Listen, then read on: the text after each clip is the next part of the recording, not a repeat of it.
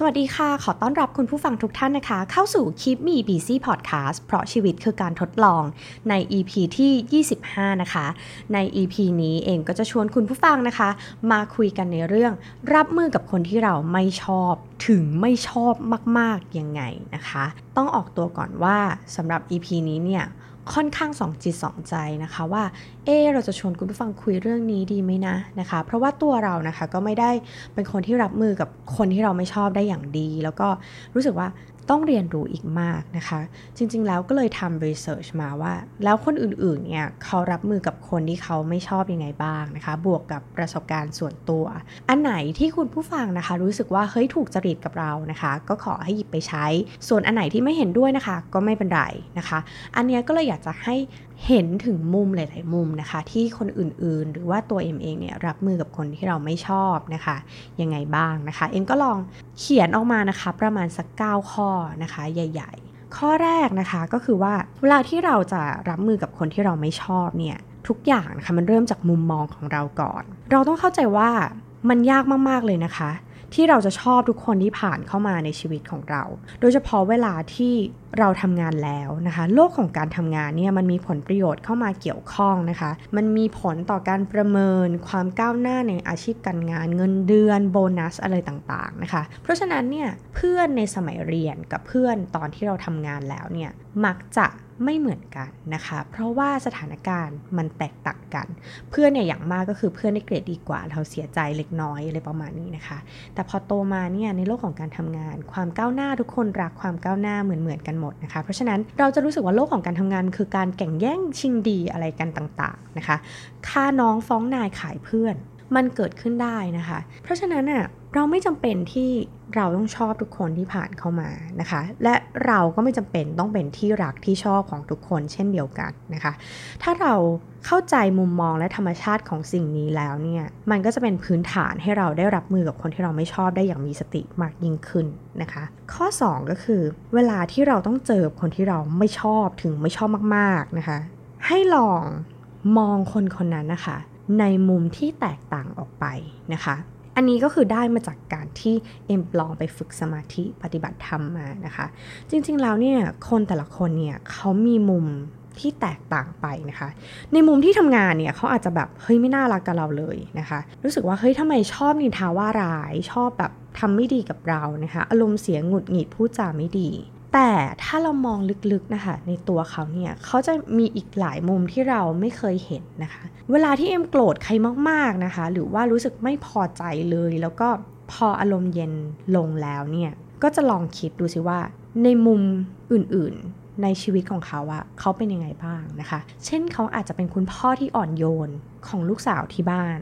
เขาอาจจะเป็นลูกสาวที่น่ารักของครอบครัวนะคะ เอาใจใส่ดูแลคุณพ่อคุณแม่อย่างดี หรือว่าเป็นทาสแมวนะคะ หรือว่าเป็นเจ้าของเพจอาหารวาดรูปมุ้งมิงอะไรประมาณนี้นะคะ พอเราได้เห็นในมุมอื่นๆของเขาว่าเราก็จะเริ่มเข้าใจว่าเออจริง ๆ แล้วว่าเขาอาจจะไม่ใช่คนไม่ดีก็ได้นะ แต่ด้วยบางช่วงบางสถานการณ์ หรือว่าณขณะนั้นถ้าเราเป็นเขาเราก็อาจจะเป็นเหมือนกัน ก็ได้นะคะ เพราะตัวเราเองเนี่ยบางมุม บางช่วง บางอารมณ์ บางสถานการณ์นะคะ เราก็อาจจะไม่ได้เป็นคนดีเสมอสำหรับในมุมคนอื่น เช่นเดียวกันนะคะ อันนี้เป็นเทคนิคที่เวลาที่แบบเวลาโกรธนี่ก็คือโกรธมากๆนะคะ นับหนึ่งถึงร้อยก็ไม่หายจริง ๆ แต่ว่าพออารมณ์เย็นลงแล้วเนี่ยก็พยายามหามุมดีของคนคนนั้นนะคะ แล้วก็พอรู้สึกว่าเอ้ยเขาเป็นคุณพ่อที่อ่อนโยนมากๆเลยนะ จริง ๆ แล้วเขาไม่ได้มีมุมเสียอย่างที่เรา ทำกับเราแต่อย่างเดียวนะคะ เขามีมุมที่น่ารักด้วยเช่นเดียวกัน เพราะฉะนั้นเนี่ยพอเรารู้สึกว่าเฮ้ยเขามีมุมน่ารักเนี่ยเราก็จะรู้สึกว่าเราอยากจะ explore ชีวิตเขา อยากจะสำรวจชีวิตเขาให้เขามีมุมที่น่ารักอื่น ๆ อีกไหมที่เรายังไม่รู้นะคะ เพราะหลายครั้งนี่มีคำพูดว่า ถ้าเราไม่เคยลองใส่รองเท้าของใครสักคนหนึ่งเดินเป็นพันๆไมล์แล้วเนี่ย เราไม่มีทางที่จะเข้าใจเขาเลยว่า เพราะอะไรเขาถึงเป็นอย่างนั้น เพราะอะไรหรือเหตุผลอะไรเขาถึงกระทำกับเราหรือคนอื่น ๆ รอบข้างแบบนั้นนะคะ อันนี้ก็เหมือนกันนะคะ อันนี้ก็อาจจะเป็นการปรับมุมมอง ปรับ mindset ในการมองของเรากับคนอื่นนะคะ ข้อที่ 3 ก่อนที่เราจะรู้สึกว่าคนอื่นแบบไม่ดี หรือว่าเรากำลังจะเริ่มนินทาว่าร้ายใครสักคนหนึ่งอะคะ่ะขณะที่เรากำลังจะชี้นิ้วไปบอกว่า เฮ้ยคนคนนี้มันไม่ดีอะค่ะ นิ้วชี้ของเราเนี่ยมันชี้ไปที่เขาเนาะแต่อีกประมาณ 3-4 นิ้วที่เหลือเนี่ยมันกลับชี้มาที่เรา เพราะฉะนั้นเนี่ยเวลาก่อนที่เราจะว่าคนอื่นนะคะ อยากให้ลองใช้คำพูดน่ารักน่ารักนะคะ ของน้องสายฟ้านะคะ ที่บอกว่าเอ็มหรือเปล่า เอ็มไม่น่ารักหรือเปล่า นะคะ คืออันเนี้ยเอ็มรู้สึกว่าเป็นคำพูดที่มันน่ารักมากเลยนะคะ คือตอนที่เอ็มคิดว่าเอ็มจะพูดอะไรใน EP นี้ดีเนี่ย เอ็มก็มีไปปรึกษานะคะ น้องหมี The Minimalist นะคะ ว่า เอ้ย เนี่ย เรามีปัญหาที่ทำงานแบบนี้แบบนั้นนะ แต่เราก็ไม่แน่ใจว่า เฮ้ย เพราะเราหรือเปล่าที่เราไม่น่ารักนะคะ มันก็เลยเป็นประเด็นที่เรามาถกกันว่า เออทำไมเราถึงคิดอย่างนั้นทำไมเราถึงคิดว่า เฮ้ย มุมนี้หรือเรื่องเนี้ยเราไม่น่ารักนะคะ เนี่ย เอ็มก็แบบคิดว่า เฮ้ย ก่อนที่เราจะไปว่าคนอื่นเนี่ย มันต้องมีมุมที่แบบ เพราะ เราเป็นแบบนี้เขาเลยกระทำกับเราแบบนี้นะคะ มันเหมือนเป็นกระจกส่องให้เราว่าเฮ้ยก่อนที่เราจะไปว่าคนอื่น หรือว่ากำลังจะนินทาแล้วล่ะ เราก็คิดว่า เออเอมหรือเปล่า เอมไม่น่ารักหรือเปล่านะคะ มันเป็นคำพูดที่เด็กๆ ใสๆแต่บริสุทธิ์มากเลยนะคะ อันนี้เวลาที่กำลังจะพูดไม่ดีถึงใครหรือว่ากำลังรู้สึกว่าเฮ้ยทำไมคนนี้มันถึงไม่น่ารักกับเราเลยนะนะคะ อยากให้ลองใช้คำนี้ดูนะคะ มันก็กระตุกให้เราได้เออ จริงๆจริงๆเราไม่น่ารักหรือเปล่านะคะ ทีนี้เนี่ยบางทีอะเราคิดว่าเรามองคนอื่นอะเฮ้ยมันไม่ดีมันแบบไม่โอเคทำแบบนี้กับเราพูดจาแบบนี้กับเรานะคะบางทีการที่ reaction ที่เขาแบบมีกับเราอะบางทีมันเป็นกระจกสองอะไรบางอย่างเหมือนกันนะคะ ให้เราคิดว่าเฮ้ยเพราะว่าเรามีอะไรบางอย่างหรือเปล่าทำให้คนไม่ชอบนะคะเอ็มไม่ได้บอกว่าให้เราแบบมองว่าให้เราผิดเสมอนะคะ แต่อยากให้มองในสองมุมว่า บางมุมเราหวังดี แต่คนอะไม่ได้มองว่าเรื่องนี้เป็นเรื่องที่หวังดีเลย เช่นเดียวกันนะคะในมุมกลับกัน คนอื่นอะมองว่าเขาหวังดีกับเรา แต่เรามองว่าเฮ้ยอย่ามายุ่งกับชีวิตเรานะมันเป็นเรื่องของชีวิตเราเพราะฉะนั้นอย่ายุ่งนะคะ อันนี้มันเป็นมุมสองมุมที่แบบคนนึงก็หวังดี คนนึงก็แบบไม่ฉันเข้าใจว่าชีวิตฉันต้องการอะไรนะคะ มันก็เหมือนความห่วงใยของพ่อกับแม่กับเรื่องการกลับดึกของเรานะคะ แล้วรู้ว่าเป็นห่วงแต่ก็บ่นอย่างเงี้ยนะคะ บางทีเนี่ย สิ่งที่เกิดขึ้นอะมันคือกระจกสองตัวเราเช่นเดียวกันนะคะ ว่าทำไมคนอื่นถึงปฏิบัติกับเราแบบนั้นนะคะ เพราะฉะนั้นเนี่ยก่อนที่เราจะแบบชี้นิ้วไปว่าใครนินทาใคร ให้ร้ายใครแบบอยากให้ลองคิดดูก่อนว่า เราไม่น่ารักหรือเปล่า เรามีมุมไม่ดีหรือเปล่านะคะ พอลองนึกนึกดูแล้วอะพอนึกถึงเราเฮ้ยเราเป็นอย่างนั้นสำรวจตัวเองในอีกแง่มุมหนึ่งอะ เราอาจจะรู้สึกขอบคุณคนคนนั้นก็ได้นะ ที่ทำไม่ดีกับเรา เพราะมันทาให้เราได้แบบหยุดคิดกับสิ่งที่เราแบบเอ้ยไม่เคยคิดมาก่อนนะคะ หรือว่าบางทีอะคนรอบๆข้างโดยเฉพาะครอบครัวที่หวังดี หรือเพื่อนที่หวังดีกับเรานะคะ เป็นห่วงเป็นใยเราจริงๆเนี่ยบางทีเขาก็มีมุมสะท้อนอะไรให้เราได้คิดเหมือนกันนะคะ เช่นน้องชายเอมเนี่ยเขาเคยพูดว่าพี่เอมเป็นคนที่เห็นหน้าแล้วก็จะรู้สึกว่าคนก็จะไม่ชอบนะรู้สึกหยิ่งจังเลยนะคะ แล้วหลายคนก็พูดเหมือนกันว่าเอมเป็นคนหน้าหยิ่งมากทั้งจริงๆ เราเป็นคนแค่เขาเรียกว่ามุมปากตกนะคะ รู้สึกแบบหน้าบึ้งบึ้งหยิ่งหยิ่งนิดนึง แต่ถ้าคุยได้คุยกันแล้วเนี่ย ก็จะรู้สึกว่าอ่าก็คุยกันได้นะคะ เป็นคนมีเหตุมีผลประมาณหนึ่งนะคะเพื่อนก็จะบอกอย่างนี้ตอนที่เรารู้จักกันแล้ว เหมือนกันนะคะบางทีอะคนเราคนอื่นเขาก็ตัดสินเราจากมุมภายนอกนะคะ โดยที่แบบก็ตัดสินเราจากเปลือกนี่แหละเห็นแล้วไม่เห็นสวยเลยนะคะอุ้ย รูปนี่หลอกตาไม่ตรงปกหรืออะไรอย่างเงี้ยนะคะ แต่พอได้คุยแล้วอะบางคนอะเขาน่ารักเกินกว่าที่เราจะไปตัดสินเขาแค่รูปร่างภายนอกเท่านั้นนะคะ อันนี้อยากให้ลองดูนะคะว่าตัวเองเนี่ยน่ารักหรือเปล่านะคะ ข้อที่ 4 ก็คือ เอ็มรู้สึกว่าเราอยากให้เราได้ใช้โอกาสนี้ เรียนรู้จากคนที่เราไม่ชอบนะคะโอ้โห หลายคนจะแบบอะไรเนี่ยจะไปเรียนรู้อะไรจากคนที่มันไม่ชอบก็คือมันไม่ดีไง กลับมาที่เรื่องมุมมองนะคะ ตอนที่เริ่มงานใหม่ ๆ เมื่อ 10 กว่าปีที่แล้วเนี่ยนะคะ เอ็มมีเจ้านายที่เข้มงวดมากๆดุมากนะคะ แล้วก็ ชอบว่าเราต่อหน้านะคะ คนอื่นแบบคือถ้าอยู่กันสองคนก็คือไม่ไม่ว่า แต่จะว่าเราต่อหน้าสาธารณชนรู้สึกว่า พี่แหกกฎการเป็นเจ้านายที่ดีทุกข้อเลยนะเนี่ยอย่างเงี้ยนะคะ แต่ว่าพอทำงานกันไปเรื่อยๆเนี่ยนะคะจากที่ 3 เดือนแรกของการทำงานเอ็มร้องไห้ทุกวัน และอยากลาออกทุกวัน เพราะมันรู้สึกกดดันมากนะคะทำอะไรก็ผิดหายใจก็ผิดพี่จะผิดทุกอย่างทำไมต้องเป็นอย่างนั้นต้องทำอย่างนี้นะคะ พอเอ็มได้ลองคุยกับเขาแล้วก็ได้เห็นมุมมองนะคะ ผ่านไป 1 ปีเนี่ย เอ็มรู้สึกว่าขอบคุณนะคะ เพราะว่าแม้ว่าพี่เขาจะเป็นเจ้านายที่เข้มงวดแล้วก็โหปากร้ายมากนะคะ ว่าเราแต่ละอย่างเนี่ยคือแบบน้ำตาตกในมากๆนะคะ แต่สิ่งดีสิ่งหนึ่งที่เอ็มเห็นก็คือ การที่เขาเข้มงวดกับเราอะคือเขาพยายามผลักดัน แล้วก็หาโอกาสให้เราได้เติบโตในหน้าที่การงานนะคะเอ็มเชื่อว่า 1 ปีเนี่ย ของเอมที่เป็นเด็กใหม่ในบริษัทเนี่ยเอมได้ทำงานที่หลากหลายแล้วก็ท้าทายความสามารถของตัวเองมากๆ รวมถึงพี่เขาอะค่ะ ก็ส่งเสริมนะคะ ให้เราได้ไปเรียนในวิชาที่เป็นเทคนิคอลแล้วก็หาคนที่เรียนในเรื่องนี้ได้ยากมากๆ ซึ่งมันเป็นการเพิ่มแวลูของเรานะคะกลายเป็นว่าตอนนี้ค่ะ10 ปีผ่านไปรู้สึกขอบคุณมากๆนะคะ ที่พี่เขาพยายามผลักดันและเข้มงวดกับเรานะคะ มันทำให้เรามีระเบียบวินัย แล้วก็ทำให้เรารู้จักเรียนรู้สิ่งใหม่ และสิ่งหนึ่งที่เอ็มเรียนรู้ก็คือเมื่อวันหนึ่งที่เราเป็นหัวหน้าทีม เราจะต้องพัฒนาน้อง ให้เขามีเติบโตแล้วก็มีแนวทางในการพัฒนาตัวเองได้แบบนี้เช่นเดียวกันนะคะ คืองานที่เอ็มได้รับมอบหมายค่ะมันเยอะมากๆเลยนะคะ แต่ทุกครั้งที่เรากลับไปเล่าว่าเราได้ทำอะไรบ้างเราสึกภาคภูมิใจในสิ่งนี้ด้วยเอ็มคิดว่ามันไม่ใช่ทุกคนนะคะ ที่เขาจะพัฒนาลูกน้องให้ภูมิใจในสิ่งที่ตัวเองทำได้นะคะ เพราะฉะนั้นเนี่ย ถ้าเอ็มเลือกที่จะไม่ชอบแล้วก็ 3 เดือนเลิก นะคะฉันไม่เป็นลูกน้องเธออีกแล้ว ฉันขอย้ายดีกว่า หรือว่าลาออกไปทำงานอย่างอื่นดีกว่า ก็คงเป็นที่น่าเสียดายเช่นเดียวกันนะคะ เพราะฉะนั้นอะคนคนนึงเขามีหลายมุมนะคะ มุมหนึ่งเขาเป็นเจ้านายที่เข้มงวด อีกมุมหนึ่งเขาเป็นพี่ที่หวังดีกับเรา และอยากให้เราเติบโตอย่างแข็งแรงด้วยลำแข้งของตัวเองนะคะ อันเนี้ยเอ็มรู้สึกว่าสิ่งไหนที่เราไม่ชอบก็เรียนรู้และจะไม่ทำนะคะอย่างเช่นการพูดจาแบบทำร้ายจิตใจคนอื่น บางอย่างพูดอ้อมๆ มันทำให้คนอื่นเขาไปได้เหมือนกันนะคะ แต่ไม่ทำร้ายจิตใจกันมาก เพราะฉะนั้นอะไรที่เราไม่ชอบเราปรับปรุงตรงนั้น ให้เป็นสไตล์ของเรานะคะให้มันสวยงาม ให้มันสละสลวย ให้มันอ่อนโยนในมุมแบบเรานะคะ อะไรที่เราชอบแล้วรู้สึกเฮ้ยทำแบบนี้ดี ปรับใช้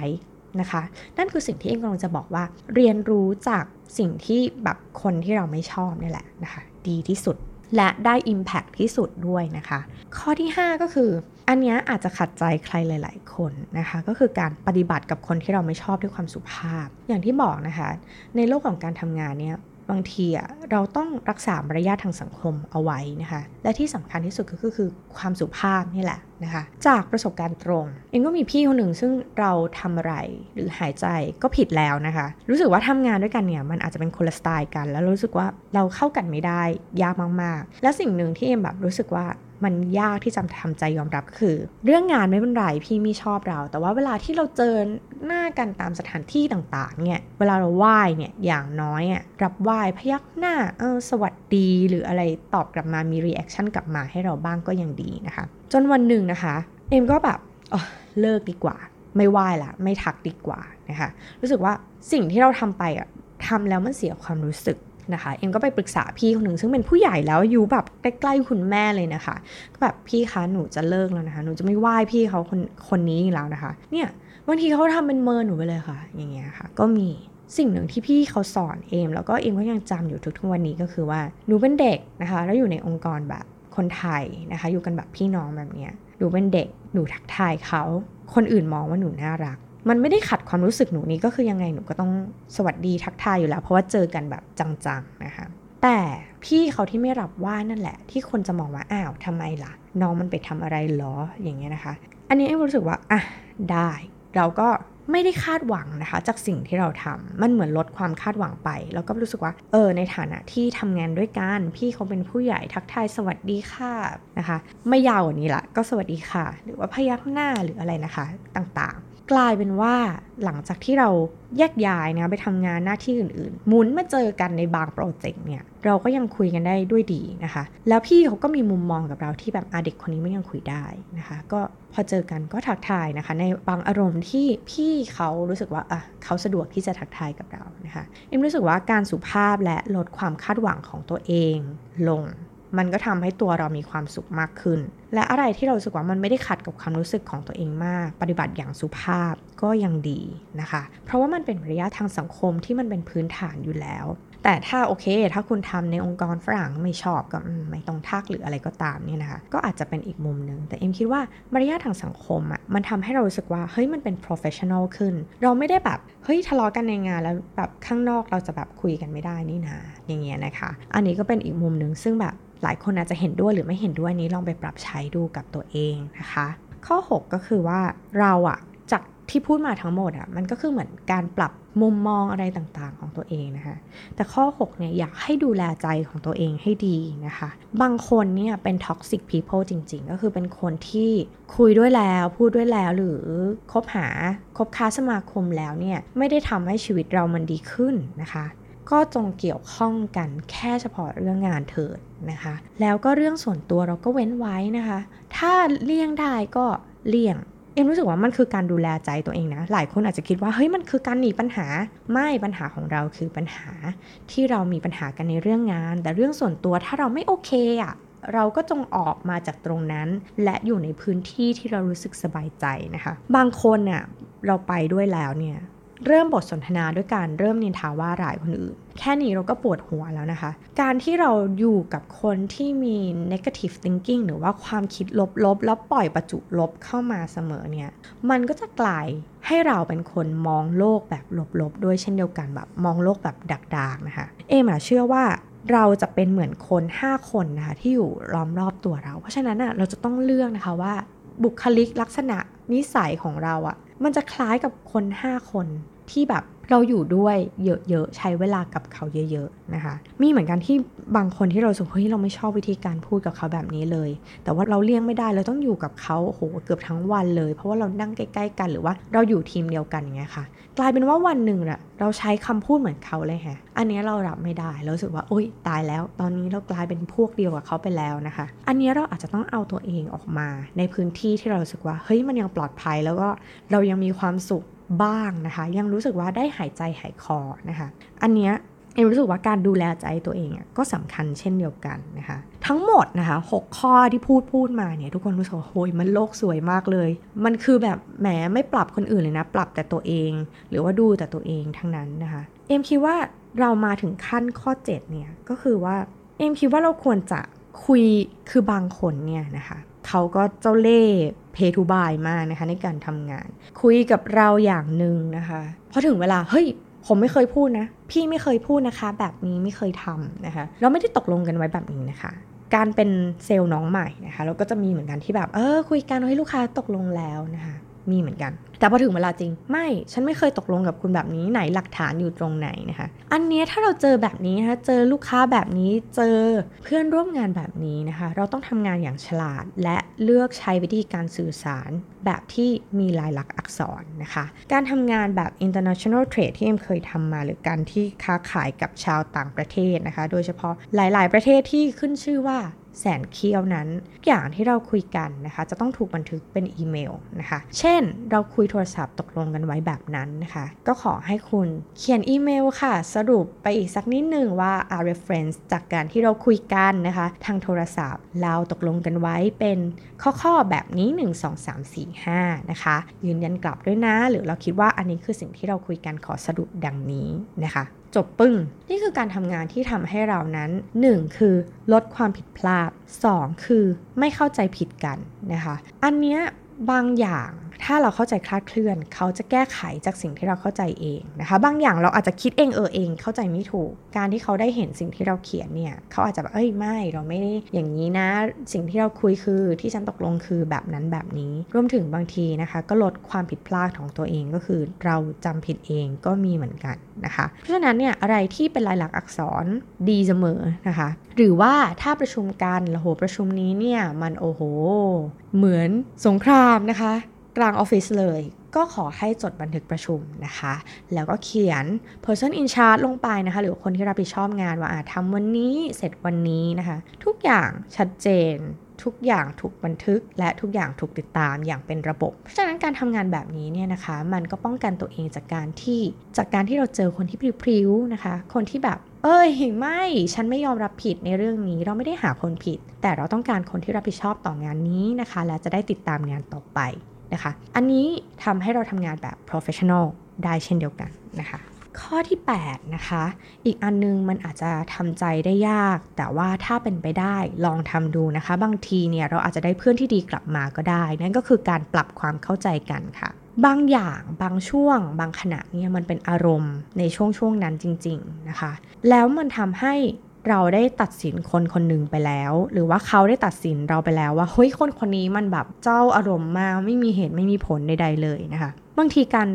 หายโกรธกันแล้วนะคะ แล้วลองมาปรับความเข้าใจกัน หรือการขอโทษอะ่ะ มันทำให้เราได้รู้สึกดี แล้วก็รู้สึกว่า อืม จริง ๆ แล้วมุมนี้เราอาจจะไม่ถูกต้องก็ได้นะคะ เมื่ออาทิตย์ที่แล้วเนี่ยเอ็มก็มีปัญหากับเพื่อนร่วมงานนะคะ อยู่ดีๆเขาก็โทรมาแล้วเขาก็แบบต่อว่าในเรื่องนั้นเรื่องนี้ทำไมเราไม่ทำเรื่องนั้นเรื่องนี้ทำไมไม่อย่างนั้นไม่อย่างนี้ไม่อย่างโน้นเอ็มรู้สึกว่า แล้วทำไมอะทำไมก็ เธอก็ดีแต่แนะนำนะไม่เห็นเคยทำอะไรเลยนะคะ ก็แบบเราเราก็เสียความรู้สึกกับการที่เขาพูดแบบนั้นมาก แต่เราก็รู้สึกไม่ดีเหมือนกันที่เรารู้สึกว่าแล้วไงอะคะ จะให้ทํำยังไงอะคะเราก็รู้สึกเสียใจกับสิ่งที่เราพูดออกไปหรือว่าน้ำเสียงมากกว่านะคะคำพูดอาจจะสุภาพแต่น้ำเสียงของเรานั้นมันทิ่มแทงเหมือนกันนะคะ วันนี้ค่ะเพื่อนร่วมงานเอ็มคนนั้นก็โทรมานะคะ แล้วก็บอกว่าขอโทษนะ ที่วันนั้นเนี่ย ได้พูดอย่างนั้นออกไปรู้สึกเสียใจมากๆ รู้สึกไม่ดีเลยนะคะนั่นเป็นครั้งแรกที่เอ็มรู้สึกว่าเฮ้ยมีคนมาขอโทษเรา แล้วเขารู้สึกเสียใจจริง ๆ ในสิ่งที่เขาพูดมา แล้วเขาบอกว่าเขาไม่ได้คิดคิดน้อยไปหน่อยที่พูดแบบนั้นรู้สึกขอโทษมากๆนะคะ มันก็เป็นโอกาสที่เอ็มได้คิดว่าเออจริง ๆ เราควรขอโทษเขาเหมือนกันจากน้ำเสียงที่เราใช้นะคะเอ็มก็เลยแบบไม่เป็นไรเราก็คิดว่าน้ำเสียงเราไม่ดีเหมือนกันแล้วแบบรู้สึกว่าก่อนหน้านั้นเราก็หงุดหงิดอยู่แล้วพอมาเจอเรื่องนี้มันทำให้เราหงุดหงิดยิ่งขึ้นแล้วก็เลยแบบพูดด้วยน้ำเสียงที่ไม่ดีเขาแบบไม่ไม่ไม่มันเป็นจากเราจริง ๆ นะ มันแบบมันเริ่มจากเรานี่แหละ มันทำจากเรา มันก็เลยทำให้เอ็มรู้สึกหงุดหงิด ต่ออะไรอย่างเงี้ยนะคะ มันทำให้เราลมมันค้างคาเนาะคือมันเป็นเรื่องที่เอ็มรู้สึกโอ้ยหงุดหงิดมากนะคะ เมื่อสัปดาห์ที่แล้ว แต่พอขอโทษอย่างจริงใจ แล้วก็มีเวลาได้ปรับจูนกันหรือว่าขอโทษแล้วก็ทำความเข้าใจกันใหม่ กับสไตล์การทำงานของแต่ละคน โดยเฉพาะการทำงานเป็นทีมที่เขาเพิ่งมาจอยทีมใหม่นะคะ มันก็ทำให้แบบเออไม่เข้าใจกัน แต่พอขอโทษแล้ว ปรับความเข้าใจแล้วเอ็มรู้สึกดีขึ้น แล้วก็รู้สึกว่าโอ้ไม่เป็นไรสุดท้ายแล้ว ความตั้งใจของเขาก็คืออยากทำให้งานมันดี นะคะแล้วเอ็มก็เลยบอกไม่เป็นไรเดี๋ยวโอเค เราเริ่มต้นกันใหม่ รู้สึกดีแล้วก็รู้สึกมีความสุขมากเลยนะคะ จริง ๆ แล้วแบบเฮ้ยเราสึกว่าคนนี้พูดจาไม่ดีเลย แต่แบบพอเป็นวันนี้เนี่ยเราสึกว่าเออโอเคเขาก็อารมณ์นึงเขาก็อยากให้งานมันเดิน แต่ว่าทำไมเราไม่ทำแบบนั้นแบบนี้อะไรเงี้ยนะคะ ทีนี้เนี่ยพอปรับจูนกันแล้วเนี่ยมันกลายเป็นว่า เออ มันทำงานมีความสุขขึ้นนะคะ ถ้าปัญหามันไม่ได้ร้ายแรงมากหรือมันเป็นแค่อารมณ์บางช่วงขณะของคุณ แล้วก็เพื่อนร่วมงานของคุณก็ลองปรับจูนกันนะคะ บางทีมันอาจจะได้อารมณ์บรรยากาศการทำงานดีๆ กลับมาก็ได้นะคะ ข้อ 9 คือข้อสุดท้ายนะคะ อันนี้คือเอ็กซ์ตรีมมาก ๆ เลย คือทุกครั้งที่มีปัญหาอะไรหนัก ๆ ใหญ่ ๆ รู้สึกว่าตื่นเช้ามาไม่อยากไปทำงานเลยนะคะ เพราะมีปัญหากับเพื่อนร่วมงานบ้างนะคะ หรือว่าเป็นแบบพี่ ๆ ระดับสูง ๆ บ้างนะคะ ก็จะคิดว่าชีวิตมันสั้นนะ แล้วก็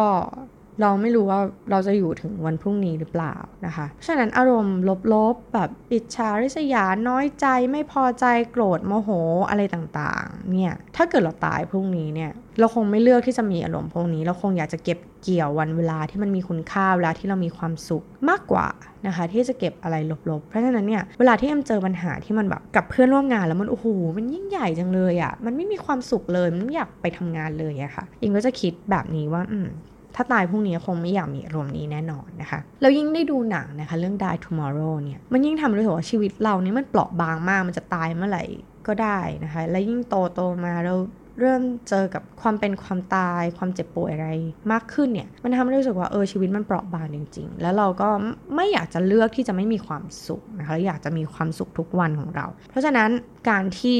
ลดจำนวนคนที่ไม่ชอบลง มันก็ทำให้ชีวิตเรามีความสุขขึ้นได้บ้างนะคะ ไม่ได้บอกว่าทั้งหมด แต่อย่างน้อยอะมันก็เวลาที่เราไม่ชอบใครสักคนหนึ่งอะค่ะ เอไม่รู้ว่าคุณผู้ฟังเป็นเหมือนกันหรือเปล่า มันจะรู้สึกเหมือนแบบเฮ้ยมันมีเหมือนกลวดในรองเท้าอะคือมันเล็กๆอะแต่มันกวนใจ มันไม่สบายตัว มันไม่สบายใจ มันรู้สึกไม่ถูกที่ถูกทางนะคะ ถ้าเพียงแต่ว่าถ้าเราเอากรวดเล็ก ๆ อันนั้นนะคะออกไปเนี่ย เราจะเดินได้อย่างสบายใจ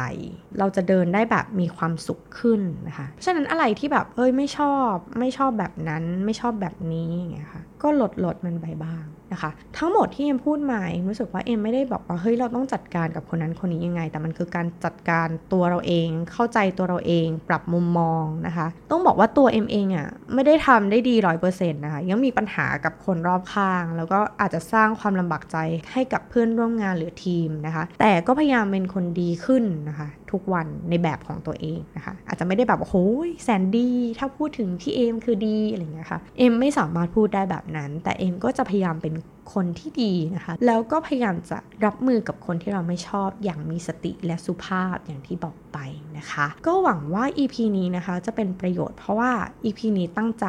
มากๆเลยนะคะ ที่จะทำออกมา แล้วก็ข้อไหนที่ถูกจริตหรือว่าทำให้ได้คิดหรือได้ปรับมุมมองนะคะ ก็จะรู้สึกขอบคุณแล้วก็ดีใจมากๆเลยนะคะ ถ้าข้อไหนไม่เห็นด้วย ก็เมินมันไปนะคะ ไม่เป็นไรเลยนะคะ เราอาจจะมีมุม